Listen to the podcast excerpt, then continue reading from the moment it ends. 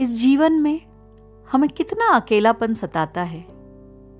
हम क्यों अकेले रह जाते हैं? आइए, कविता सुनते हैं, अकेला। हम भीड़ में भी कितने अकेले होते हैं? किसी से जुड़ने से कितना डरते हैं?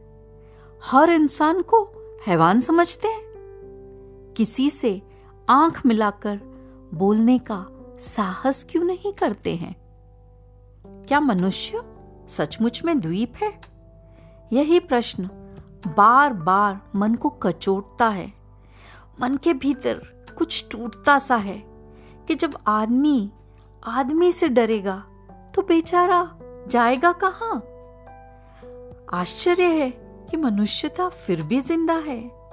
बिरले ही सही, प्रेम का पुष्प कहीं किसी के हृदय में ज़रूर खिलता है।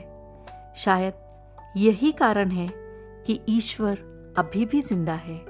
शायद यही कारण है कि ईश्वर अभी भी ज़िंदा है।